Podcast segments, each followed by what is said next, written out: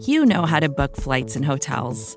All you're missing is a tool to help you plan that unbelievable travel experience. That's why you need Viator. Book guided tours, excursions, and more in one place. There are over 300,000 travel experiences to choose from, so you can find something for everyone. And Viator offers free cancellation and 24 7 customer support for worry free travel. Download the Viator app now and use code Viator10 for 10% off your first booking in the app. Find travel experiences for you. Do more with Viator.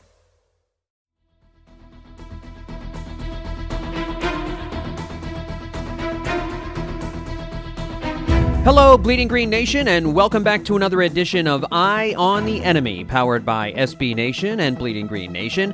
I'm your host, John Stolnis. You can follow me on Twitter at John Stolnis. And coming up, lots to get to on this episode of Eye on the Enemy. I'm going to give you my list of 10 bold, overly optimistic predictions for the 2022 Eagles season. I will freely admit that there is not a there's not a negative prediction in the bunch, and I'll give you the 10 bold predictions that I have for this year.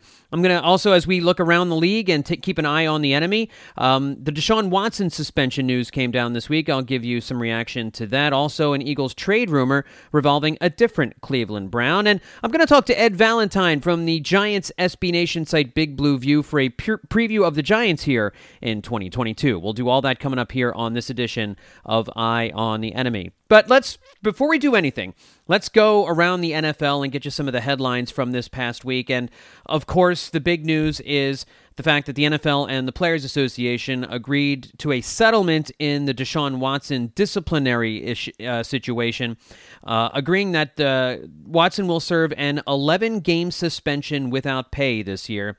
Uh, of course, we all know the controversy that has surrounded him, some of the disgusting allegations that have been thrown at him, accused by more than two dozen women of sexual misconduct during massage sessions. Um, I know most of you listening understand exactly what it is he is accused of doing. I'm not going to get into it here on this podcast, other than to say it's just awful and disgusting and horrific. But Watson will also pay a fine of $5 million and he'll have to undergo mandatory evaluation by behavioral experts and follow their suggested treatment program.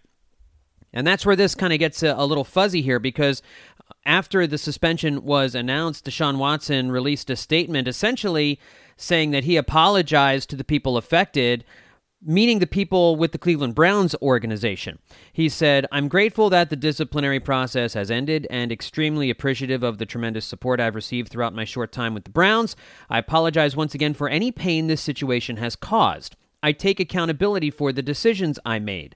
My focus going forward is on working to become the best version of myself on and off the field and supporting my teammates however possible while I'm away from the team. I'm excited about what the future holds for me in Cleveland. He then later met with the media and maintained his innocence. He said, I'll continue to stand on my innocence. Just because, you know, settlements and things like that happen doesn't mean that a person is guilty for anything. I feel like a person has an opportunity to stand on his innocence and prove that, and we proved that from a legal side, and just going to continue to push forward as an individual, as a person. And then Watson also said that he wants to tell his story uh, side of the story someday. He said, uh, "I feel like through the whole process, I've been trying to tell my side of the story, but a lot of people just didn't pay a lot of attention to it." And then he was asked about that apology in the statement and whether or not that squares with past comments, and he said, "For everyone, you know, who are you apologizing to?"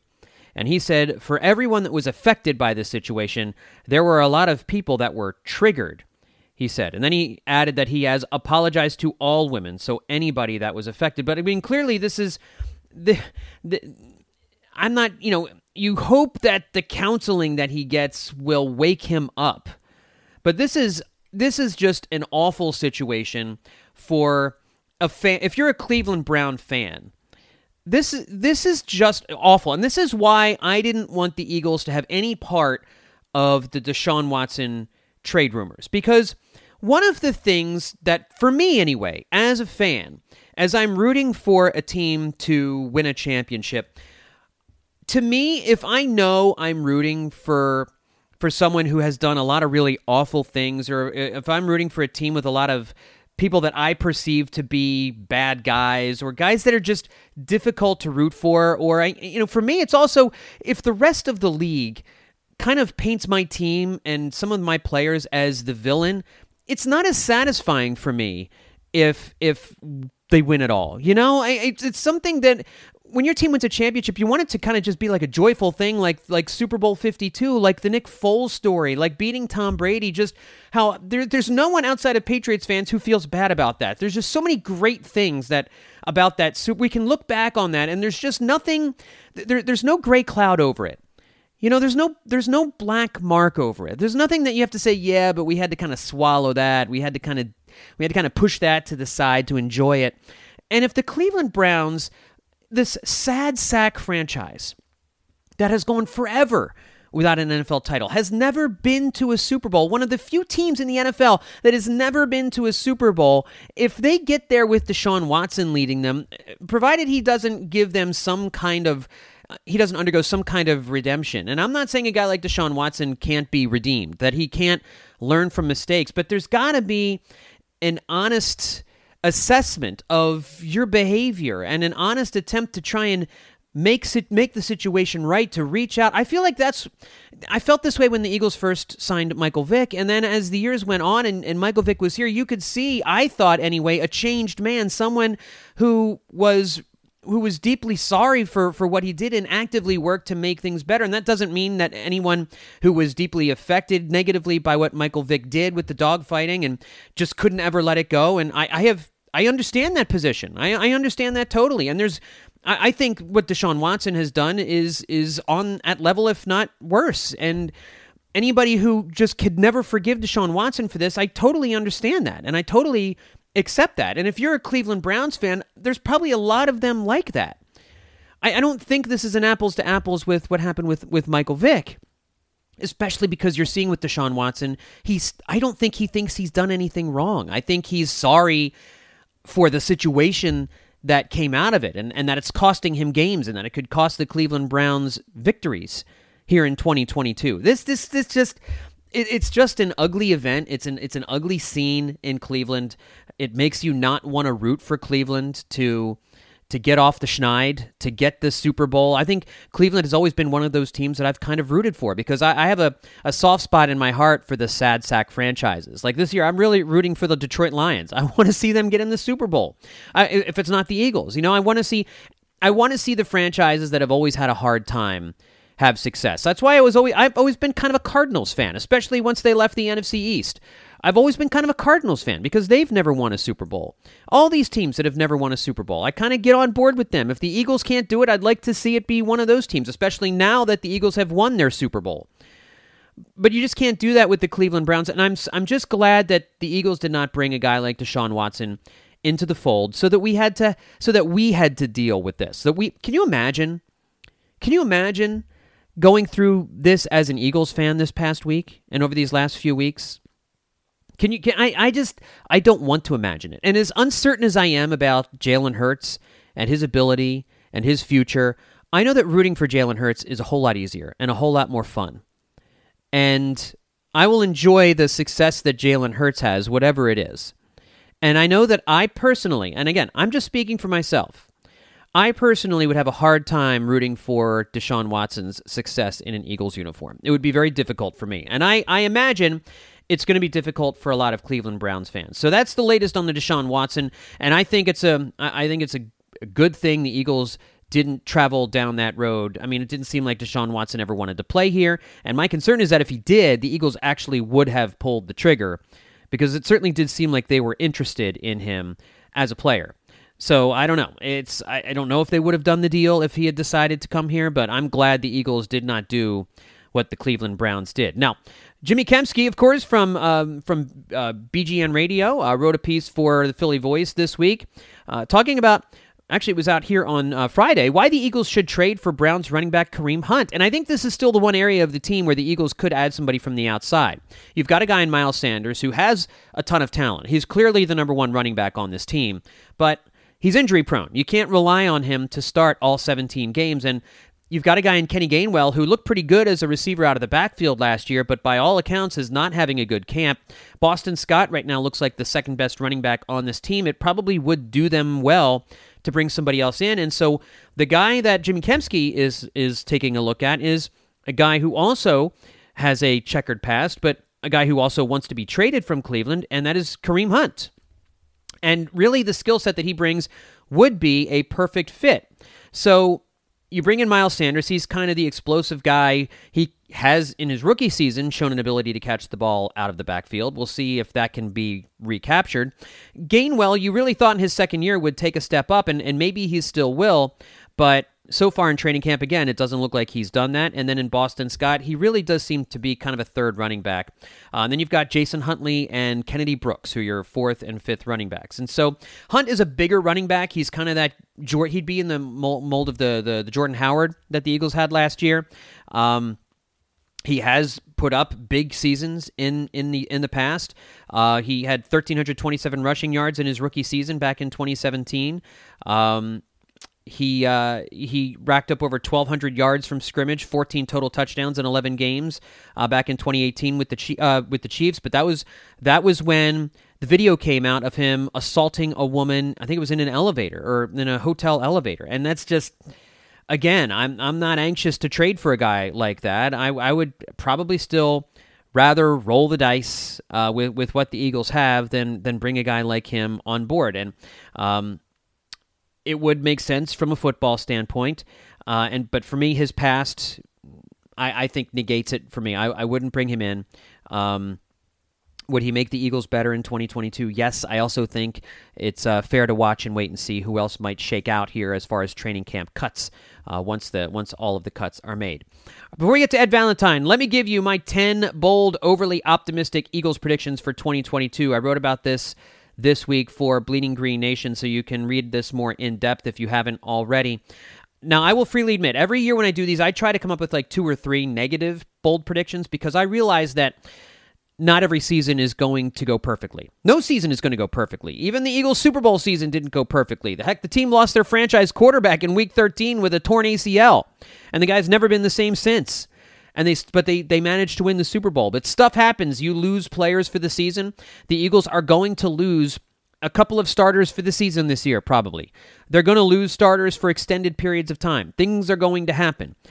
But I just couldn't predict any of those things this time around because I really do have good vibes about this Eagles team. I think that they look really solid on paper. The biggest question mark is the quarterback. Everywhere else, I really like what they have. And I think the rest of the roster the rising tide is going to lift the Jalen Hurts boat. And I think he's going to do better this year simply because he has better players around him. So that is why my first bold prediction is that the Eagles' passing offense finishes in the top five in passing efficiency. Did you know that even with all of Hurts' issues last year throwing the football, they were still ranked 14th in DVOA? And that was with Jalen Reagor there for a whole season as your number two. DeVonta Smith in his rookie season, Quez Watkins in his first full year, a rookie head coach who had to drastically change the game plan in his quarterback's first full season running the offense.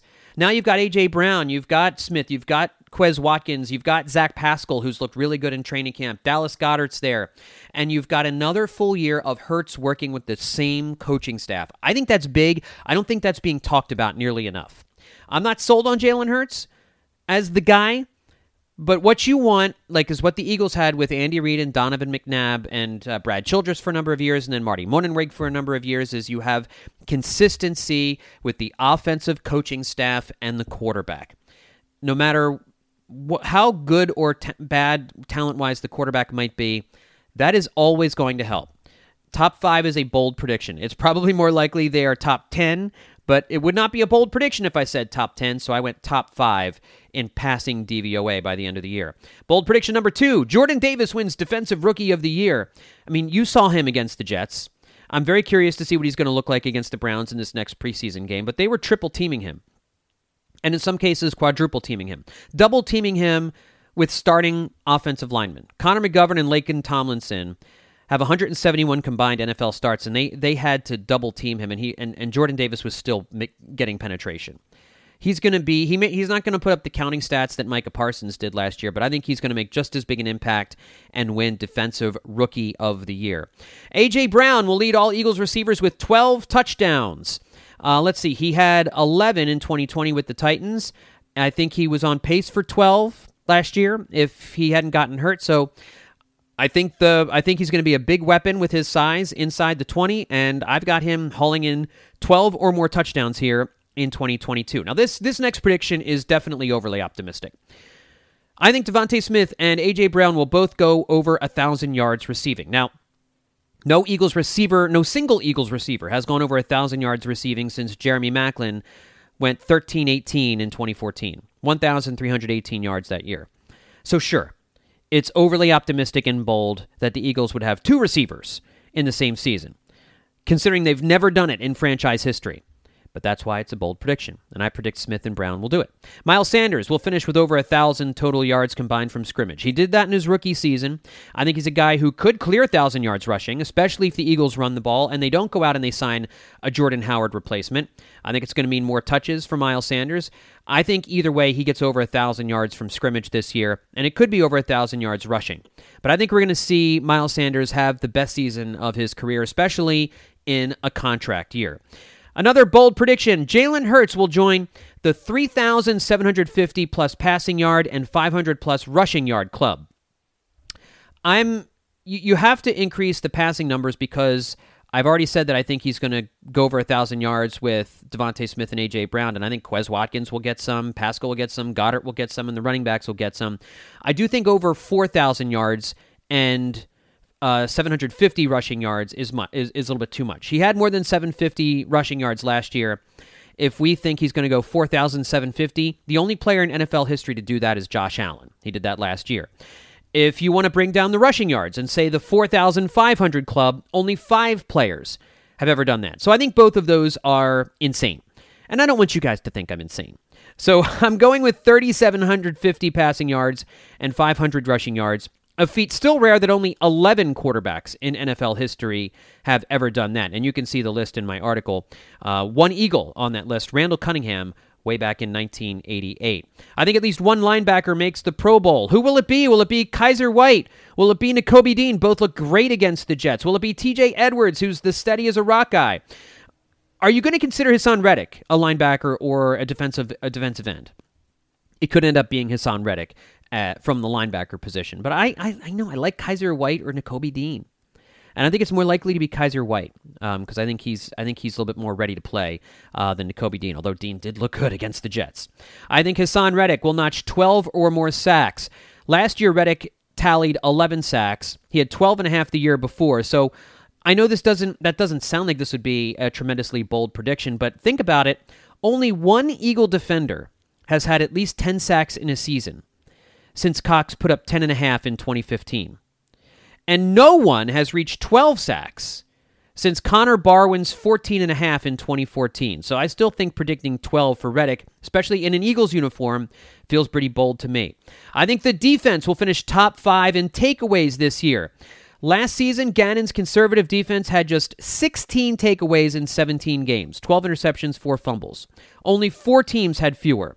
But now you've got James Bradberry back there with Darius Slay and Avonte Maddox. I know the safety position still has to be ironed out, but I think you're going to see a big jump in interceptions. I think these linebackers are going to make plays, guys. It's going to be incredible watching a linebacking corps make plays, interceptions, force fumbles, forcing QBs into making mistakes.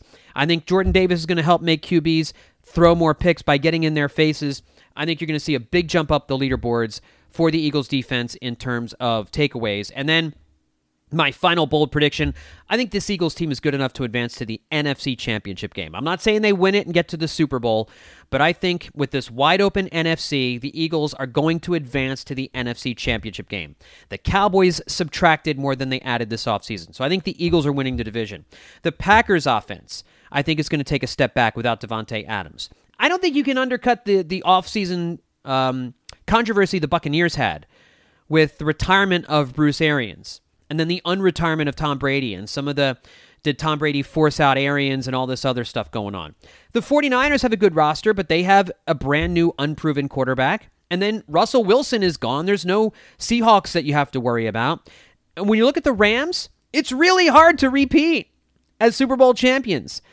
So there's no, I, I think the Rams take a little bit of a step back simply because that's what we usually see from Super Bowl champions not named the New England Patriots. So it's all there for the Eagles to make a deep playoff run and win a couple of playoff games. I predict the Eagles will at least make it to the NFC title game this season. If not, go further. So, yes, I'm feeling overly optimistic, and I get it. Those are 10 really overly optimistic and bold Eagles predictions for the 2022 season. All right, we're going to take a break. When we come back, we're going to talk to Ed Valentine of SB Nation's Giants site Big Blue View, and we'll get his take on what he has seen at Giants training camp during the course of the summer and preview the 2022 season. We'll do that coming up next here on Eye on the Enemy.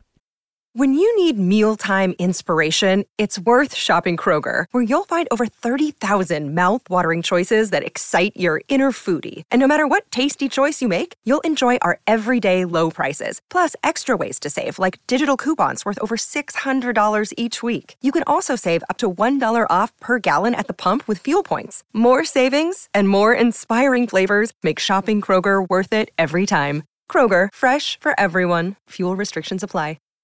Another day is here, and you're ready for it. What to wear? Check. Breakfast, lunch, and dinner? Check. Planning for what's next and how to save for it? That's where Bank of America can help. For your financial to-dos, Bank of America has experts ready to help get you closer to your goals. Get started at one of our local financial centers or 24-7 in our mobile banking app. Find a location near you at bankofamerica.com slash talk to us. What would you like the power to do? Mobile banking requires downloading the app and is only available for select devices. Message and data rates may apply. Bank of America and a member FDIC. Well, we're going to be taking a look now at our enemy up north, and of course, we're talking about the New York Giants, uh, the only enemy we have uh, above us right now here, as uh, you folks are listening in Philadelphia. And the New York Giants, of course, most people have them picked to finish last in the NFC East, but uh, a regime change in New York with Brian Daboll coming aboard, uh, replacing Joe Judge, has Giants fans, I think, a little more optimistic than they have been in recent seasons. And of course, Dave Gettleman is no longer there. So, joining me to talk about what training camp has been like uh, covering the New York Giants and where that team stands heading into 2022 is Ed Valentine. He's writer and podcast host for Big Blue View, the SB Nation New York Giants site. You can follow him on Twitter at Valentine underscore Ed. Good friend of the podcast, Ed Valentine. Welcome back to Eye on the Enemy. How are you, buddy? Good, John. Thanks for uh, thanks for having me, and uh, here we go again with another uh, with another NFL season. That's right. I mean, we are getting closer every single day, and uh, I don't know what the vibes are up there in New York because I know expectations are are not that this is a playoff team, right? I mean, nobody nobody's expecting the Giants to really surprise anyone, but I would imagine that there has to be a little bit more positivity because the Giants this offseason went and they brought in some very smart people from an organization in Buffalo that has completely done a 180 over these last few years. It's now a juggernaut, and they're hoping for the same kind of turnaround now. Uh, do they say downstate in New York? I mean, it's not upstate, so you know, closer to the Big Apple, I guess, would be a better way to put it. Um, so, just what are the vibes right now among Giants fans, among your readers over there at Big Blue View, uh, with this new regime in place? Well, John, it's very interesting. SB Nation does a uh, a poll called SB Nation Reacts, and the the last poll that w- that came out was, you know, are you confident in the direction of your team? Hmm. And believe it or not, 95% of those who voted in that poll said they were confident in the direction of the team. Wow. Now, now I, I, now, I, I get feeling good, but that number surprises me. It surprised me too. And now that, to me, that's a long term, long range, you know, feel good, feel optimistic. That is Dave Gettleman is gone, Joe Judge is gone, Pat Shurmur is gone.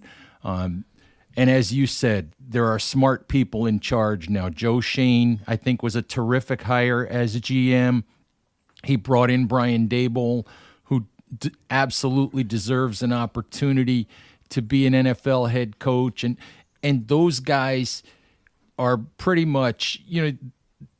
Teams use the phrase, you know, they're joined at the hip. These guys have the same philosophy in a lot of ways. They came from the same place. I think a lot of the the optimism from Giants fans regards the front office and the head coach, not necessarily the roster, the quarterback, and how that team will do in mm-hmm. 2022. Well, and I think they have the advantage of hitting the ground running because like you mentioned they both are coming from the same place at the same time. So it's not a situation where you have an existing general manager hiring a coach from another organization where it takes time to get to know each other. Maybe even though you've hired this guy, maybe your philosophies don't exactly line up, they don't exactly mesh, but these guys have been working together as a team, having a lot of success in Buffalo, and now they come together at the same time to put into place, I would imagine, the practices that they started in Buffalo and see if they're going to work here in New York. You don't you don't have this the situation where you might have the head coach and the GM butting heads or there being friction or misunderstanding because these guys have been working together for so long. And I, I got to imagine you're talking you if you want consistency in an organization, having an owner and a GM and a and a head coach that are all on the same page is enormous.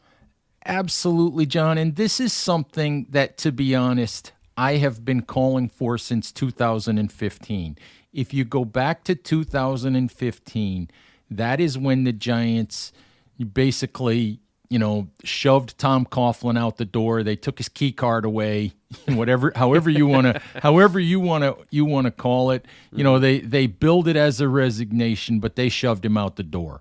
Mm-hmm. And and whether they should have done that or not, I felt like that was a perfect opportunity for a reset. In Tom Coughlin's in the goodbye press conference, co-owner John Mara stood up in front of us and he said, you we're, we're relieving Tom Coughlin of the coaching duties, but this mess that we're in is not Tom Coughlin's fault. This mess that we're in is on the GM because of the talent base that our coaching staff has been operating with. And yet they kept the GM. They kept the quarterback at that point in Eli Manning and tried to and tried for 3 or 4 more years w- with Eli I felt like that was the perfect opportunity. If you're going to push Tom Coughlin out, if you're going to blame the GM, let's blow the whole thing up at this point and start over. They didn't do that. They didn't do that. Um, they didn't do that when they brought in Joe Judge. They had an opportunity to fire Dave Gettleman at that point in time and chose not to. So, this, for the first time in a long time for me, feels like a complete reset. And I think that's another reason why Giants fans are optimistic. It's something that they've wanted for a while. Let's talk about the players on the field, and this raised my eyebrow. I saw this this morning as I was looking through some of the some of the timeline and uh, looking at some of the, the Giants Google news. And uh, Brian Daboll saying Tyrod Taylor is going to get some first team reps at quarterback. Also signaling that he hasn't lost confidence in Daniel Jones, uh, that he still believes in Daniel Jones as the starter, and that this doesn't have anything to do with whether or not he's dissatisfied in Daniel Jones or not. Two questions. A, do you buy that? And two, how has Jones looked so far this summer? Well, let me take the second question first. Okay. Jones has been up and down. It's been a very difficult camp for the Giants offense. They're installing a very complicated passing attack that has a lot of of option routes in it. Wide receivers had a lot have have a lot of choices about which way they might break, how they might get to their route, um, you know how they might react based on the coverage that that's being provided by the defense. There have been a lot of miscommunications. There has you know where where you'll see incompletions. There have been times when Jones has been hesitant, maybe not sure of what he's seeing or what he's going to get from the wide receiver. There have been times when he's just plain been downright inaccurate. And maybe again that's that's a lack of trust and not being sure where his wide receiver is going to be and some of it is just a bad throw here and there you know, all of that said, I'm just not going to base any any sort of judgment on Daniel Jones on what we see in practice here in the first few weeks of training camp. We'll see what happens when the regular season starts, but it hasn't been hasn't been a great start for the Giants offensively there's a lot of optimism because they're they're using a lot more motion. They're doing a lot more things. They Wan'Dale Robinson looks like an exciting young player. Saquon Barkley appears to be healthy, so there's optimism on those fronts. But but it's a work in progress in terms of of developing the whole piece. Now, as for the whole Tyrod Taylor thing, that's a great headline. You know, oh my God, Tyrod Taylor is going to get first team reps. It's a great headline.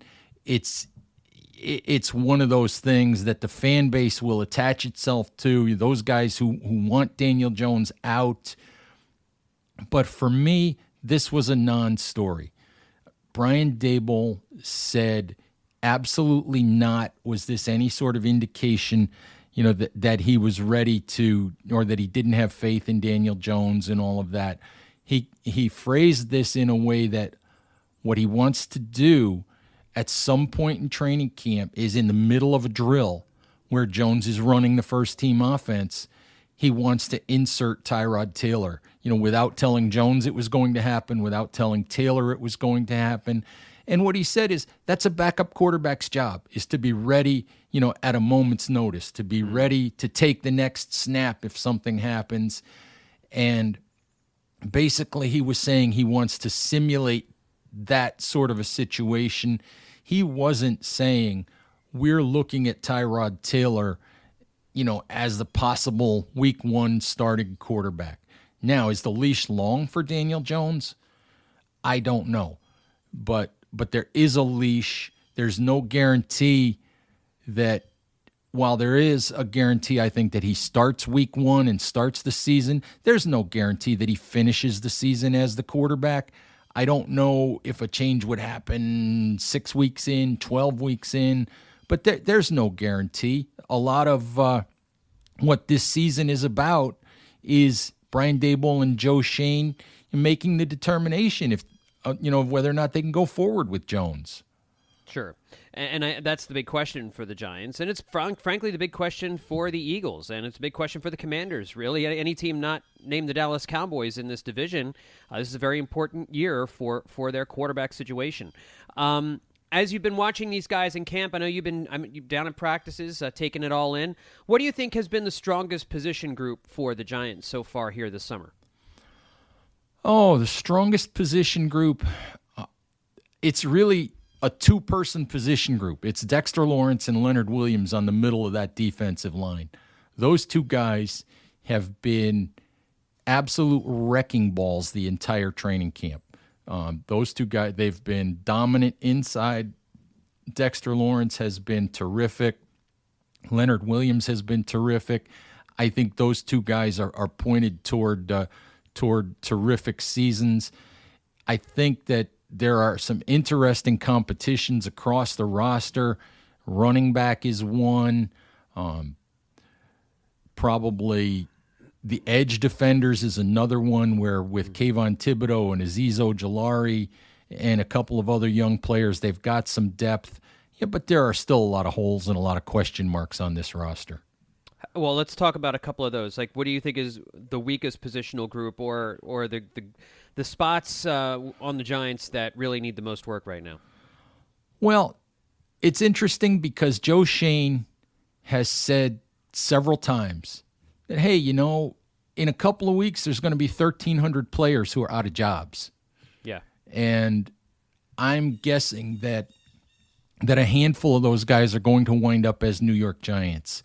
They need help at cornerback. You know, after because you know James Bradberry's obviously an Eagle now, yeah. thanks and to looking very good in the summertime here he, so far. Yeah, he, he's a good player. He yeah. may not, in, in all honesty, he may not be the perfect Wink Martindale cornerback because he's not a guy who can chase wide receivers one on one all over the field all the time and consistently win those matchups. He'll get burned by speed sometimes, but he's a good player. He's a smart player. In zone defenses, he's he's excellent. You know, he he's a big loss for the Giants and a big gain for the Eagles. There's no doubt about that. But the Giants are reasonably happy with their starters at corner. Adoree Jackson, Aaron Robinson, Darnay Holmes. They have no depth behind them at all. Uh, I have no idea what they're going to do at, uh, at, at tight end, other than other than rookie Daniel Bellinger. I also have have no idea how the uh, how the backup offensive line is, is going to shape up. I think the Giants are okay with the with the starters that that they have on the offensive line, but that's another area where I think they'll try to supplement. Are there any players in particular in camp who are surprising you that could actually make an impact on the Giants roster in 2022? Because I know every summer there are these guys, the fifth string wide receiver, the guys who are battling for the last spot. You're like, oh, this guy's having a great camp. Oh, this guy looks really good. And then they just, you never hear from them during the regular season. But is there anybody on the on the roster that you've been particularly impressed by who you think has a chance to make a real impact uh, in the regular season? Well, this is another interesting one, John, because there's been a lot of gnashing of teeth about Kenny Golladay, about the Giants' $72 million man yeah. who who didn't manage to be one of the 278 NFL players who caught a receiving touchdown in 2021. It's incredible. it, it, it is very incredible. Um, but what is what's interesting among the guys that you might you might say were bottom of the roster guys or guys who you weren't sure were going to make the roster maybe when training camp began. Third year wide receiver Collin Johnson, six foot six, 220 pound guy, and has actually been taking away some of Golladay's reps over the last week or two. Uh, had a very, very impressive camp so far. I think he caught seven passes in the preseason game. And obviously, preseason numbers and all of that they don't mean anything when it comes to the regular season. But Johnson's an intriguing guy who has that size and that strength and and and can do some of the things that the Giants are expecting and paying Kenny Golladay to do. So he he's one to uh, he's one to keep an eye on. How has this training camp? You mentioned just a little bit ago uh, that the, Giant, the Giants are installing a very complicated offense with Brian Daboll here. He obviously comes from a system in a, a place in New York, uh, up in Buffalo, uh, where they did things a certain way. I, I would guess that the the vibe at training camp, just among among the players and the team, that is different from the Joe Judge era. So how how has this training camp under Daboll? Been different from the training camps that Joe Judge ran? Well, Joe Judge and Brian Daboll are vastly different personalities. Joe Judge is a very buttoned up, very, very tight, very sort of you know my way or the highway sort of uh, mini Bill Belichick yeah. type guy. Seemed and like an unpleasant fella, Ed. As, if it, I could be that, I, I could be that for you. I liked I liked Joe Judge as a person. I mean, I had some decent interactions with Joe. I, I thought that that Joe wanted to win and wanted to do well, but a little bit like the Ben McAdoo experiment as Giants head coach back in 2016 and 17. In retrospect, it was way too early for Joe Judge to be a head coach. He wasn't ready. There's mm-hmm. there's um there's it's just a more relaxed atmosphere around Brian Daboll. It's it's there there isn't as much tension. Guys seem looser. Guys seem happier. Uh, and, and that's you know who knows how it's all going going to play out. But but that's the way I look at it right now. Is that it just seems like like there's it's not as uptight around the Giants with, with Daboll as as it was with, with Joe Judge. And and hopefully you know guys guys will say things like you know we're just being allowed to play. And and, and I think there was a lot with Joe of guys looking over their shoulders and and worrying about making mistakes more than more than just playing football and, and, and seeing what would happen. And I apologize like, for that yeah. uh, for that phone in the background there. I'm I'm sitting in my living room and yeah. and the phone no, decided to go off. Sorry no, about well, that. No, you had a spam caller there. It's why they didn't leave a message for you. No, that's it's totally cool. Uh, totally, I, we've all been there for sure. It's probably somebody trying to you know get you to um, take care of your car insurance or uh, you know your warranty's about to expire. So sure, uh, sell me an know, island. I, f- I feel like you missed an opportunity there, buddy. Um, So, last question for you though is: Is there a path for the Giants to make the playoffs this season that you can see? Well, listen, I'm not going to sit here and predict it, but there's always a path of some sort. I mean, the, let's let's the, let's be real. The Giants won four games a year ago. They won six games the year before that. They've lost double digit games now five years in a row. So no one can sit here and say, I expect them to be good. You know, what you hope is that they look competent. You hope that they win seven games, maybe eight games, that they look like they're making progress, that they look like there are some some core pieces on both sides of the ball that they can go forward with. But when you when you look at it, the Giants don't have an incredibly difficult schedule. I don't have uh, I don't have the the the schedule power rankings in front of me, but I know that the Giants' schedule is considered to be one of the one of the easier ones yeah. in the NFL. Well, the four NFC East teams all have the easiest four schedules in the in the NFL this year. So I don't well, know what well, that, it's in, well, in particular. Well, well that yeah. stinks. Why can't the Giants just catch a break? Why can't the rest of you guys have hard schedules and you know give the Giants a break? We deserve because one, we don't all we? Play each other. We all stink. We all play each other. I think but, that's that's honestly where it is. But I, I think I think I think the path involves you know, winning winning some games against some of these sub 500 teams that will be on the Giants' schedule. You know, winning a handful of, of NFC East games. I go back to Sean McDermott's first year in Buffalo when they started to rebuild, since the Giants are are such a comparison to Buffalo these days.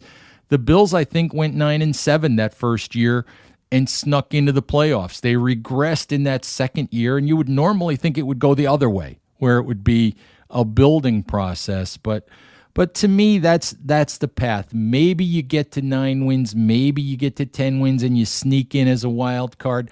I am in no way, shape, or form going to predict that. Sure, but but that's the path. Is Saquon Barkley has a really good year. Wan'Dale Robinson has a really good year. Jones is at least competent. I think the offensive line is better. The the defense with Wink Martindale will wreak havoc, and I don't know if it'll be a, a top ten defense, a top five defense, but there should be games where they create some turnovers and take advantage of some things. Mm-hmm. And, and and to me, that's that's the path is is is winning some games against some of these lesser teams and, and, sneaking in at, at, at nine and eight or 10 and seven and something like that. And like I said, I, in, in no way would I ever predict it, but, uh, yeah, but you got to be optimistic, don't you? Sure. At this time of year in the summertime, everybody's an optimistic NFL fan. And for Giants fans, I mean, all they got to do is look at what the Philadelphia Eagles did last year. They were a four win team going into last season under a first year head coach with a quarterback nobody was sure of. And they took advantage of an easy schedule, played well enough against the bad teams.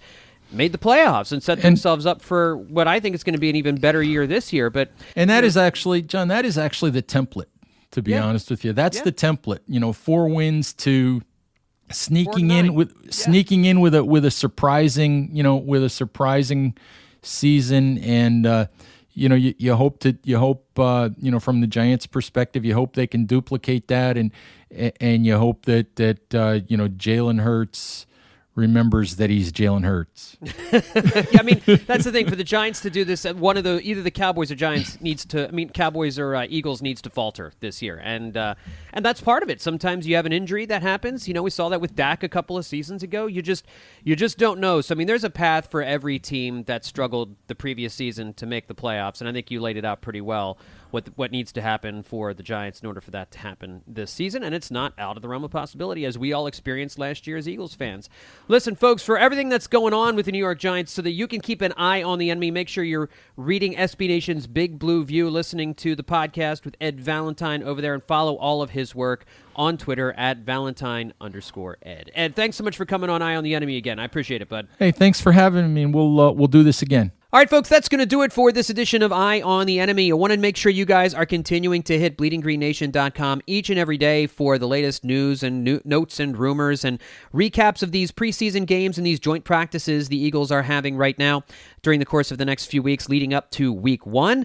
And uh, check out all of the Bleeding Green Nation podcasts. We've got a ton of content coming your way over these uh, next few weeks. We've really been churning it out pretty much every day since training camp started. So um, if you can't catch one, download it, listen to it later. It's going to be good stuff, and uh, it's just good to keep your, your ear on the grindstone and uh, know what's going on in Eagles camp. And pay attention to this podcast in particular because I'll keep you up to date on everything going on around the NFL. And once we get into the regular season, week by week previews and uh, behind the scene a behind the scenes look at what each of the Eagles opponents are doing each and every week. Thanks everybody for tuning in. I'll talk to you next week here on Eye on the Enemy.